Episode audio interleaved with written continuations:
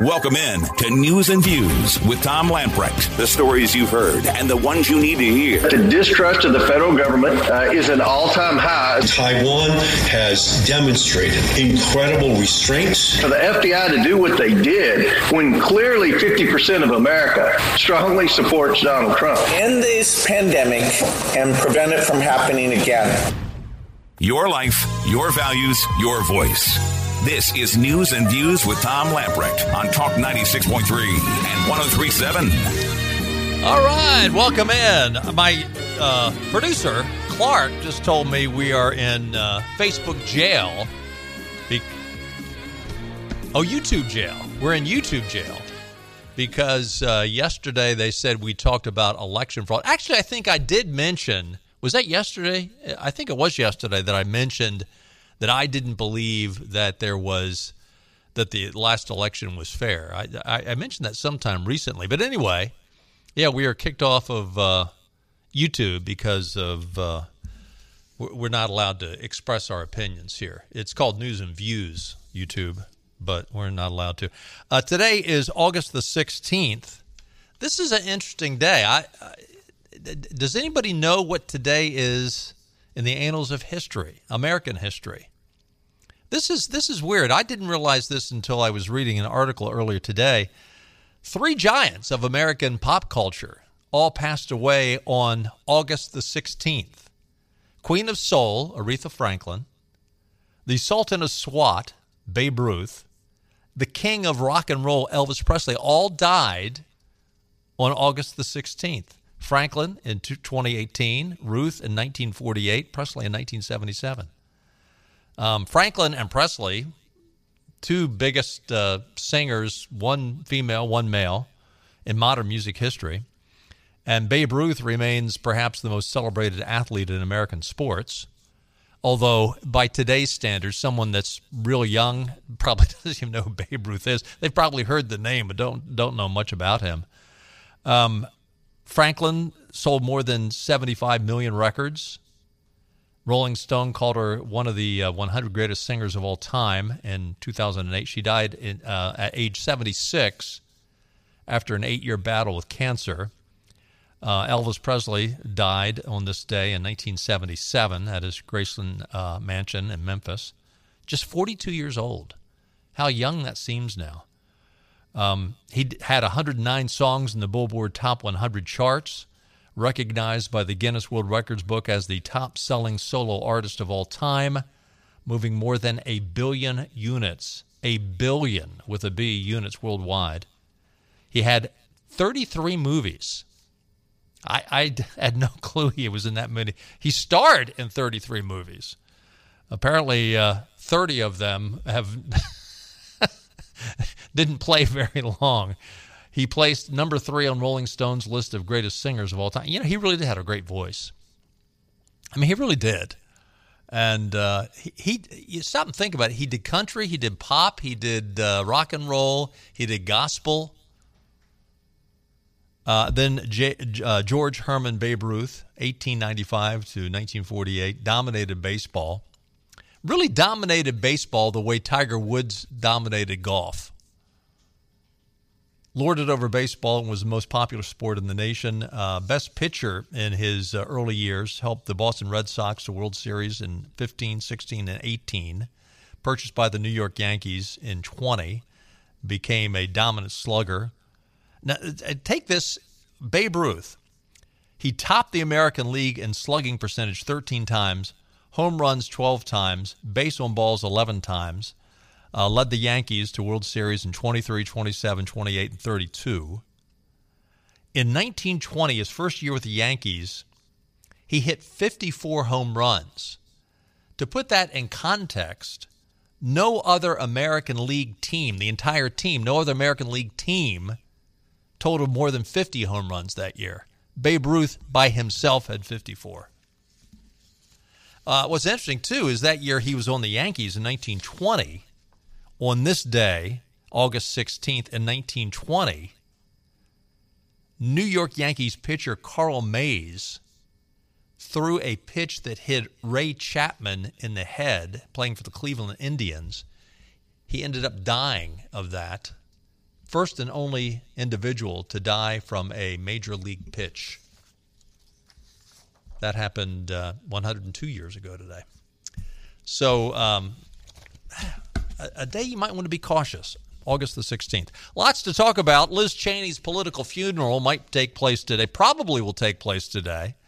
Cheney will get uh, should get throttled tonight as uh, the state's GOP voters head to the polls to rid themselves of this liberal woman. 70% of the state of Wyoming is Republican.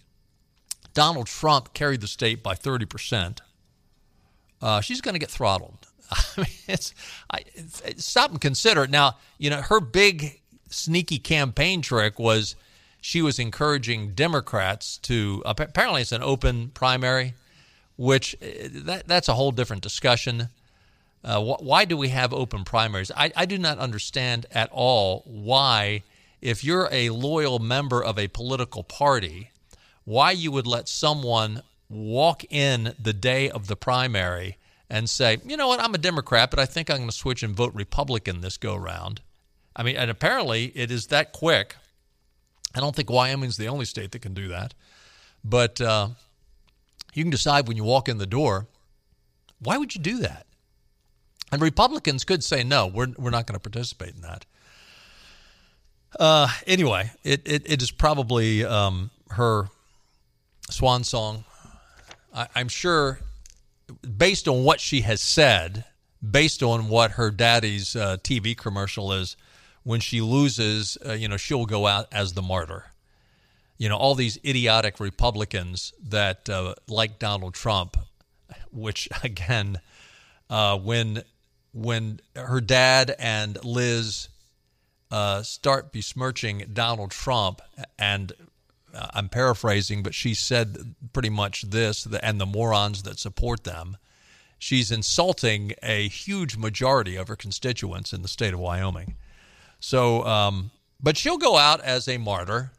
She'll say, you know, I, I stood up for the Constitution. You know, I, I didn't let, you know, I, I, I, I could have been reelected, but I was, you know, my principles were too whatever. Goodbye, Liz. Don't let the door hit you in the fanny on the way out. Which, by the way, when it hits her on the fanny on the way out, she doesn't have far to go. Her husband works for a law firm in Washington, D.C. She's lived most of her adult life in Washington, D.C and she will remain in Washington, D.C. after she loses and after she's out of office. Uh, by the way, speaking of uh, speaking of living in the area that you're running in, now this is in the News and Observer. They're not taking sides, and uh, I, I will say this: good friends with uh, Keith Kidwell and State Representative Bobby Hanig, who is running for Senate District 3 in eastern North Carolina, uh, comes highly recommended from Keith Kidwell. Keith can't say enough good things about Bobby. Um, the Freedom Caucus has endorsed Bobby Hanig for his uh, Senate race. He is running against a woman by the name of Valerie Jordan. Uh, both are new candidates for that district. Again, this very well could determine whether the Republican gain a supermajority this fall rather than just the current majority in the House and the Senate. Jordan, Valerie Jordan, who Bobby Hanig is running against, owns a home in Raleigh and lists a house in Warrenton as her current address on her campaign website. She registered to vote in Warrenton in December of 2020. Jordan's campaign called a complaint baseless. The complaint is Valerie Jordan doesn't live in the district. And again, she's saying, no, I own a house in Warrenton. Uh, Bobby Hanig said residents of northeastern North Carolina deserve a senator who lives in the district and understands the challenges facing them, not someone who has lived in Raleigh for 24 years. I have lived in the district for 30 years, and I know the voters want a representative who knows the people, the communities, and the issues that matter to Northeasterner voters. Uh, he said that earlier today in a press release. Uh, Hanig of Powell's Point said voters in Senate District 3 deserve representation by someone, Republican or Democrat, who lives here and shares their values. I agree with that. And listen, I've said it on both sides. Hillary Clinton shouldn't have run in New York when she didn't live there. Liz Dole shouldn't have run in North Carolina when she lived in D.C. North Carolina election rules require General Assembly candidates to live in their districts for a year before the election. Jordan brought her house, purchased her house in Raleigh in 1998. She has served on the State Department of Transportation Board since 2017, and her Department of Transportation biography says she is a Warren County native and longtime Raleigh resident. Department of Transportation headquarters is in downtown Raleigh. Nathan Babcock, a political campaign consultant who previously worked for the Senate leader Phil Berger, said the information came up in the opposition research typically done for campaigns. Babcock said that he and Dylan Watts, director of the Senate Republican caucus, noticed that Valerie Jordan changed her address from a Raleigh home to her parents' Warrenton home. Babcock said they started driving. So apparently, I don't, I don't know if she she says she owns a home in Warrenton. Uh, I, again, uh, according to um, the change of address, uh, it's her her parents' home in Warrenton. Babcock said they started driving by her Raleigh house every morning. It's a few minutes from his office, and the same car with the Department of Transportation tag was in the driveway. 23 states, straight days it was parked in the driveway, he said. The complaint from Hanig claims that those 23 straight days were from July 20th to August 11th, 2022. I mean, this is this is current. This is this week, last week. And two cars with license plates that read DOT, uh, DOT 5 and DOT 5A are photographed at the house. Her DOT board position is for Division 5. Hanig is a state representative, currently a state representative, served two terms in the district, including uh, Currituck, Dare, Hyde, and Pamlico counties. Anyone that would suggest I don't live in Warrenton clearly doesn't know Warrenton, which is exactly what's wrong with Raleigh politicians like Bobby Hanig. Well, it sounds to me like the Raleigh politician is not Hanig, but Valerie Jordan. This is part of our state that has been left behind for too long, and I look forward to putting Eastern North Carolina back on the agenda when elected. Well, what exactly are you going to do to put it back on the agenda when you're elected? Because you're still, at, even if you're elected, you're going to be in the minority. Jordan said that she was born and raised in Warren County, where she went to school, put in tobacco here. I raised my daughter here. I did move to Raleigh for work years ago. I began commuting back to Warrenton daily to take care of my dying mother, caring for my mother while she was sick and deeply painful experience. But the support I received from my Warrenton family and friends remind me of just how much I love this community, inspired me, blah, blah, blah, blah, blah. Um, I, I know neither one of these candidates personally, but uh, this is much too familiar of a story that you hear over and over and over again. Uh, opportunists that don't really represent the area.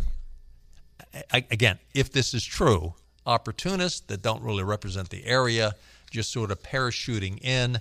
And listen, Liz Dole, you can say, uh, you know, well, you know, she was born and raised here. Uh, she was born and raised here, but she hadn't lived here for decades when she ran for the U.S. Senate. I had a problem with that. I have a problem with Hillary Clinton not living there. I have a problem with Liz uh, Cheney. I mean, she hasn't lived in Wyoming. She parachutes in and says, Hey, I'm your representative. Vote for me. Brings in all kinds of buku out of state bucks, and next thing you know, she's elected because people thought they were conned that she they thought she was a conservative. Not so much. By the way, Breitbart reporting on uh, former Representative T.J. Cox of California was part of the blue wave election that brought Democrats and Speaker Nancy Pelosi back to power. He was indicted today on 28 federal counts, including fraud and campaign contribution fraud. And one of the things that he was, uh, and, and this isn't, he's not being charged with this in any criminal sense, but his principal residence apparently was in Maryland and yet he parachuted into California and said, "Hey, elect me." Uh, he was elected, um, and now he is uh, probably going to be spending some time in jail. Uh, the Department of Justice said, according to allegations in the indictment, Cox perpetrated multiple fraud schemes targeting companies he was affiliated with, their clients, their vendors. Cox created unauthorized off the book bank accounts, diverted client and company money into those accounts through false representations, pretenses, and promises. From 2013 to 2018, across two different fraud schemes, Cox illicitly obtained over 1.7 million in diverted client payments and company loans and investments, and he solicited and then stole.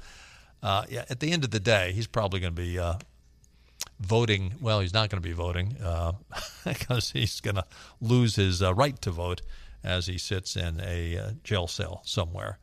Um, the guy he beat in 2018 was David Valadao, and uh, he, by the way, won his seat back in the 2020 election. Um, and of course, all these candidates, oh, these are false accusations. Oh, they have no merit. Oh, they're, yeah, whatever. I, I, again, it, it just it, it amazes me, and it's, it's not exclusively on the Democrat side, but they seem to have uh, the ownership of it. Is uh, saying one thing and doing something else in the meantime, just shoveling money in your pockets as quick as you can. Unbelievable. Hey, we got to take a time out. We'll be right back.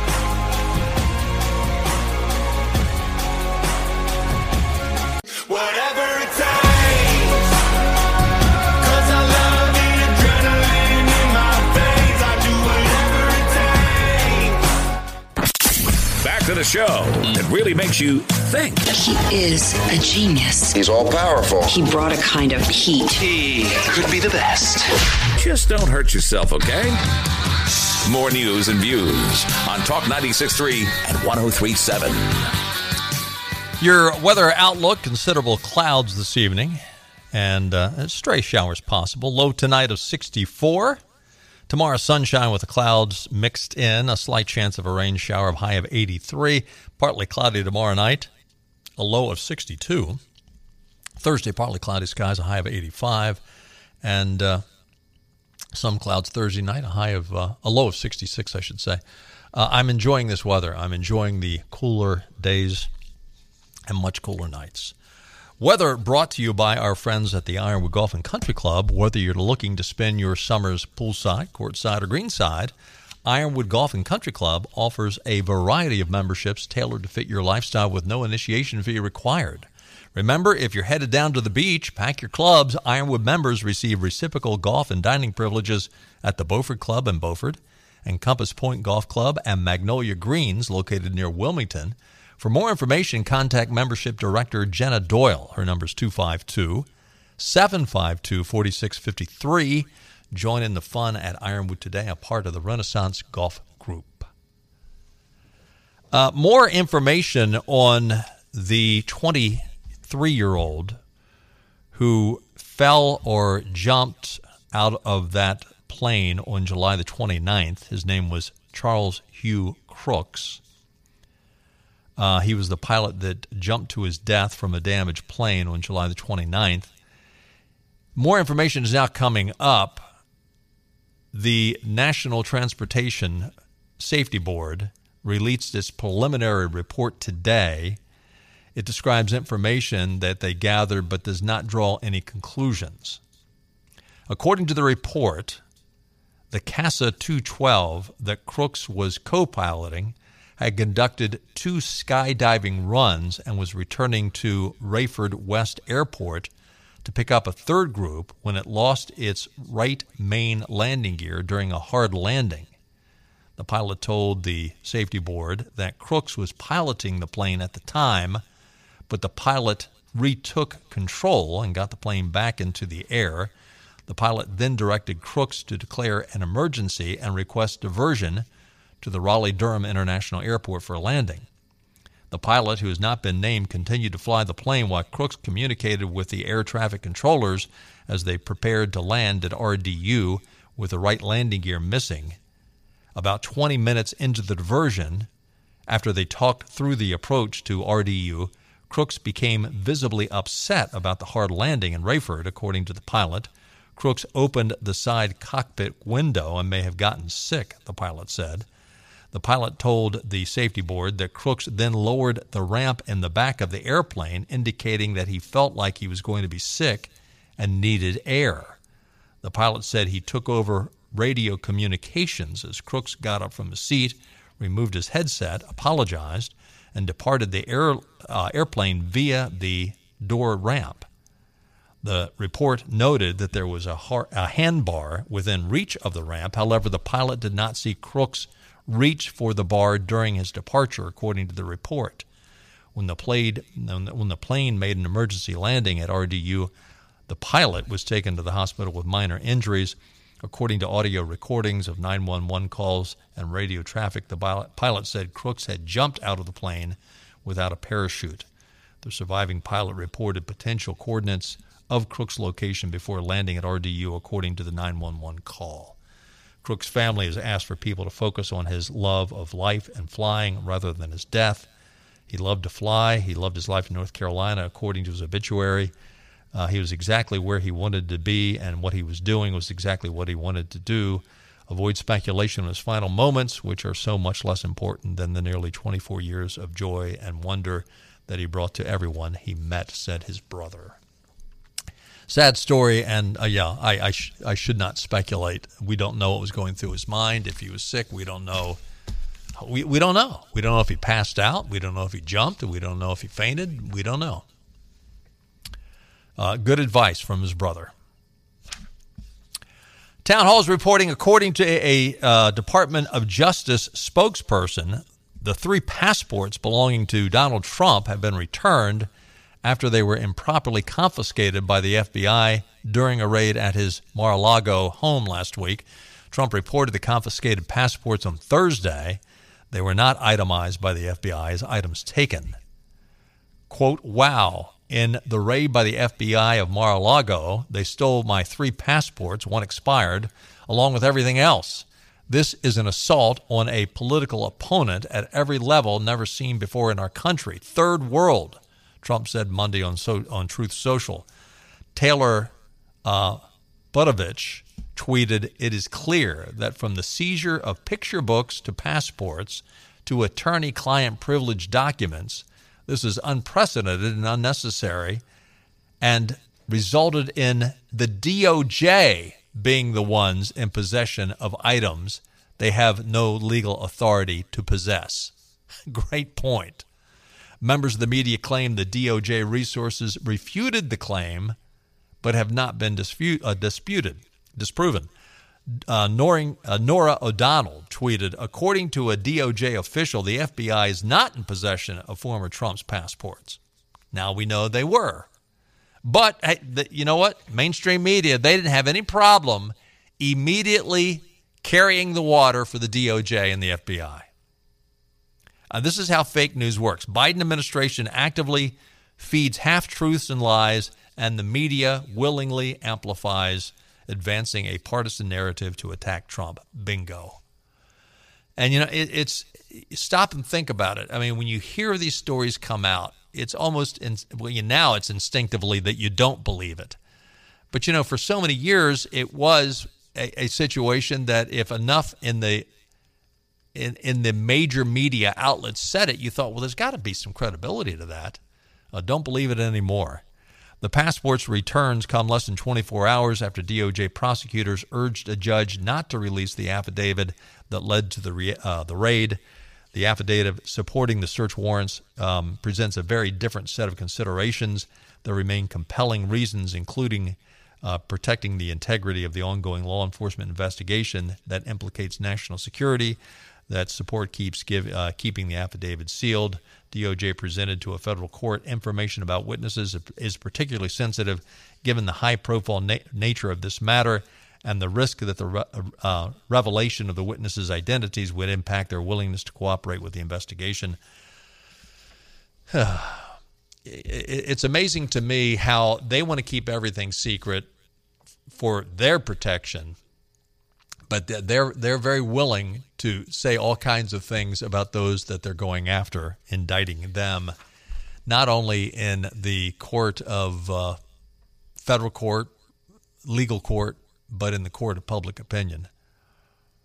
Uh, interestingly, though, there's a new poll out, a morning consult poll. Now, this is a poll for Republicans only. In other words, who would win the presidential primary? Former President Donald Trump's favorability has increased since the FBI raid of his Mar a Lago estate last week, according to the poll. Trump ex, uh, supporters expanding the former president's lead over Governor Ron DeSantis by 10 points, with an overall lead of 40 percentage points if the primary election were to take place today. With a 58% favorability among GOP voters, the polls showed Trump's highest lead on record since his 2020 presidential election loss. Likewise, 71% of Republicans say Trump should run for president in 2024. Trump's increasing support is to DeSantis' disadvantage, with a 5% point drop to 16% since late July.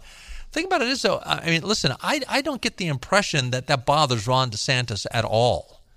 I mean, Ron DeSantis has come to the president's def- the defense. I mean, there's stories out today. I, I haven't got any of the particular stories in my pile, but just going through, I mean, I go through dozens and dozens of stories each day and there are several stories out about Ron DeSantis just coming to the defense of Donald Trump and going after the Department of Justice and this, what he called a banana republic um, ploy to go in and raid Mar a Lago.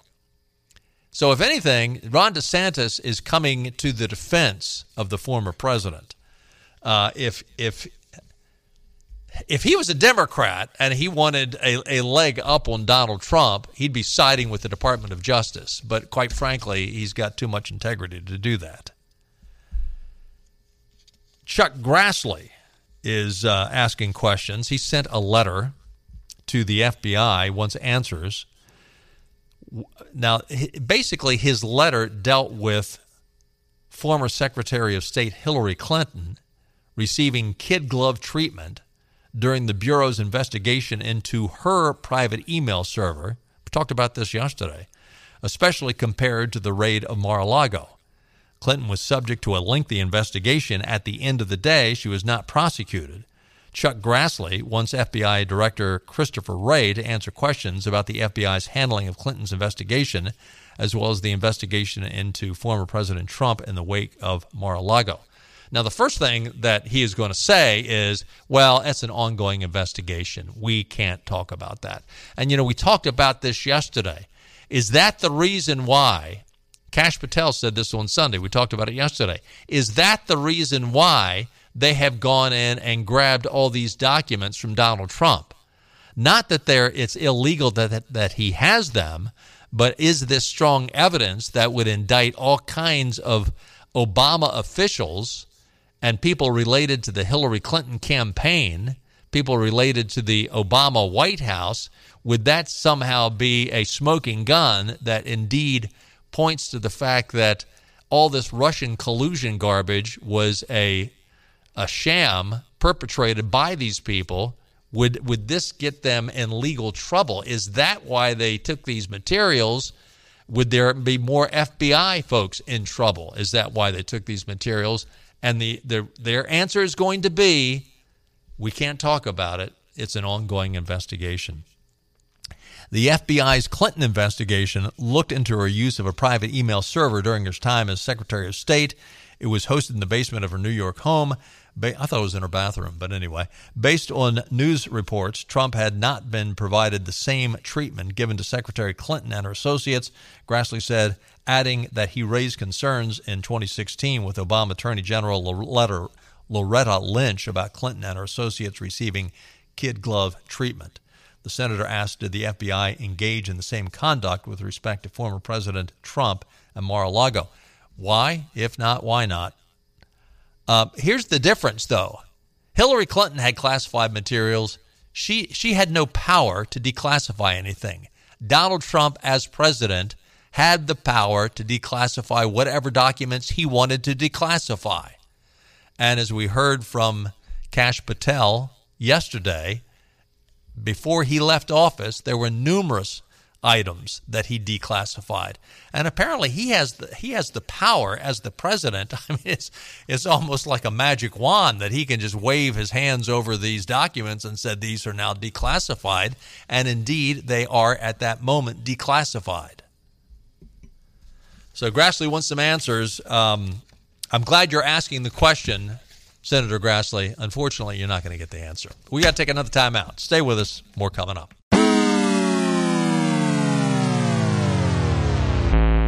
This is your Drive at 5 and ENC with Tom Lamprecht. Welcome back to News and Views on Talk 96.3 and 1037. Welcome back in. Interesting story in the Daily Wire. Sororities at the University of Alabama have rejected the current political correctness. They've stuck together as they opposed a biological male attempting to join their groups.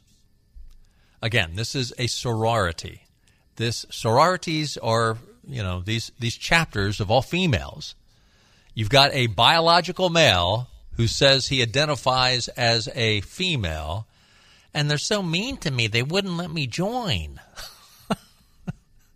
Thank goodness these women are standing up with some sensibilities. I mean, listen, there are plenty of women athlete out athletes out there who said, "Okay, if you want to compete, fine. If you think you're a woman, fine. But I don't want you in the locker room changing in front of me and me changing in front of you. I don't want you competing with me." University of Alabama student Grant Sikes stated he attempted to join sororities but was unanimously rejected. According to Outkick, Sikes posted his quest on TikTok, occurring several million views, but the sororities dismissed the idea of a man joining their groups. Unfortunately, this chapter is closed, Sikes complained on Instagram. Quote, this recruitment journey is over for me. Being dropped from my last house this morning during primary recruitment at the University of Alabama doesn't come as a surprise considering uh, out of most of 20 chapters, I was dropped by every single one except two before day one. Why do you? That comes as a surprise. I am hopeful of a future where everyone is welcome for just being themselves everywhere. He preached. Listen, you are welcome into certain areas, but you're you're not. You're a biological male. You you don't need to be in the girls' room. You don't need to be in the sorority house. You don't need to be in the sorority. You don't need to be in the locker room. Again, you know, the North Carolina bathroom bill. Why didn't we stick to our guns? Sports commentator Clay Travis reacted to the uh, sororities standing firm. Quote, roll tide, good for them for standing up to this absurdity. It is an absurdity. Good for the women at the University of Alabama, for the people who are advising them for them being willing to stand up to be called transphobic or whatever you want to say. I can't believe I have to say this. Men should not be able to be members of Alabama sororities. They shouldn't be in any sororities anywhere. And, men, and women shouldn't be in the fraternities. And by the way, if you're a straight guy living in a sorority house surrounded by smoking hot chicks, not the worst thing equipped. If you are a straight guy at the University of Alabama and you were an undergrad and you got the opportunity to live in a sorority house, that's cooking with grease. That's pretty smart. As far back as 2016, a sorority at Tufts University um, offered a membership to a 19 year old Harper Hopkins, a biological male. The sorority's national office was reluctant to offer membership. Cosmopolitan magazine ran the story denouncing the sorority as inherently transphobic. I think they're inherently smart. Kudos I tell you what, people are going to start moving to Alabama. I mean, it, it, is no doubtedly the most conservative state in the nation. And you know what? Alabama is doing just fine. The New York Post. Do we have one more break before we have to go to break? We do. Okay, let's go ahead and take a break now. Uh, New York Post has got an interesting story on a social justice advocate who is uh, now complaining that uh, it's not proper that he is accused of rape just because some woman is accusing him of rape. Hey, he's a social justice warrior. Doesn't he get a free get out of jail free card? We'll talk about that when we get back. news and views. He's kind of a diva. He's absolutely fascinating. Ultimate gentleman spy. Irresistible to women, deadly to his enemies, a legend in his own time. You won't believe what he's going to say next on Talk 96.3 and 103.7. Here's Tom Lamprecht. Interesting uh, meme by boat tort conservatives and independent thinkers. Um, they simply say, talking about the Mar-a-Lago raid, what if they aren't looking for incriminating evidence on him, but for incriminating evidence he has on them? Exactly. That's exactly what Kash Patel was saying over the weekend. New York Post is reporting a social justice advocate and former Boston prosecutor has been indicted for allegedly raping a woman in New York City in a hotel. This, according to the Manhattan District Attorney's Office.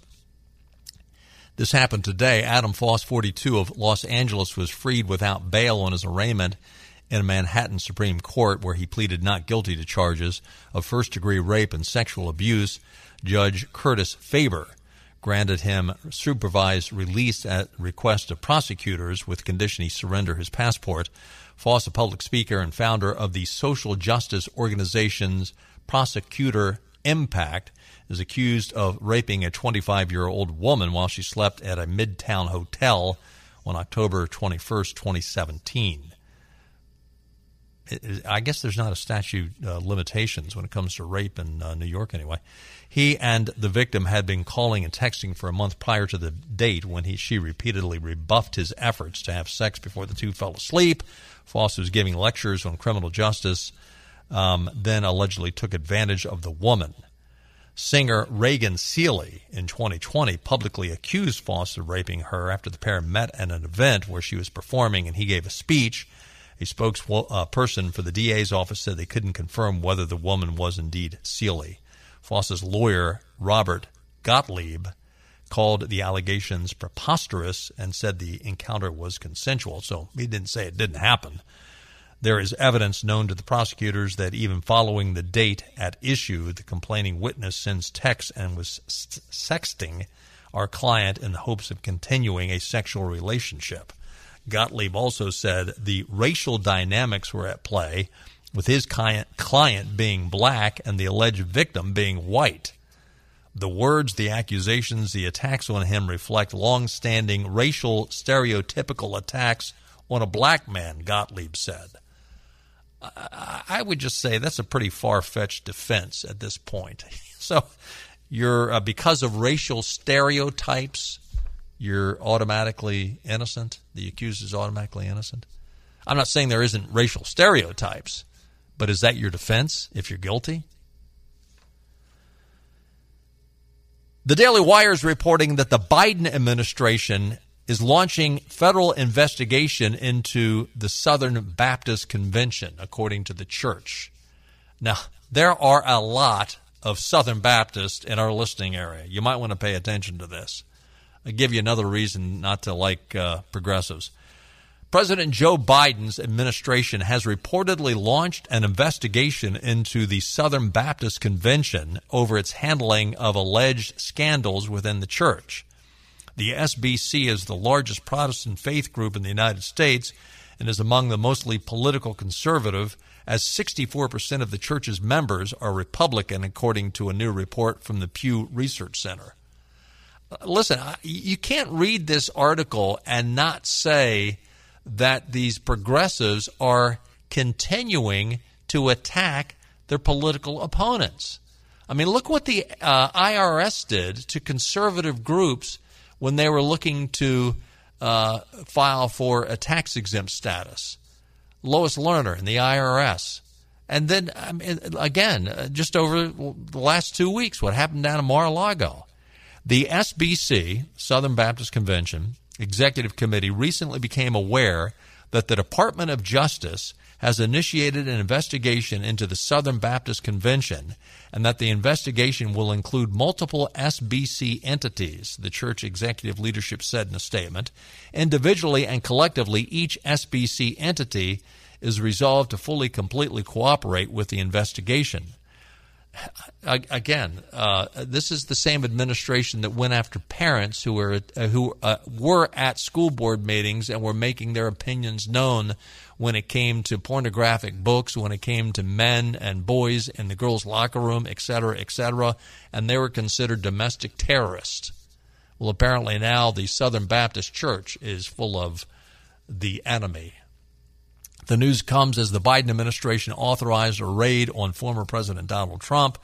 Democrats in D.C. are pushing to add 87,000 new employees in the Internal Revenue Service. Uh, the SBC said they were already working on addressing past alleged instances of abuse as evidenced by a recent investigation they had completed. Quote, we recognize our efforts, reform efforts are not finished, the church said.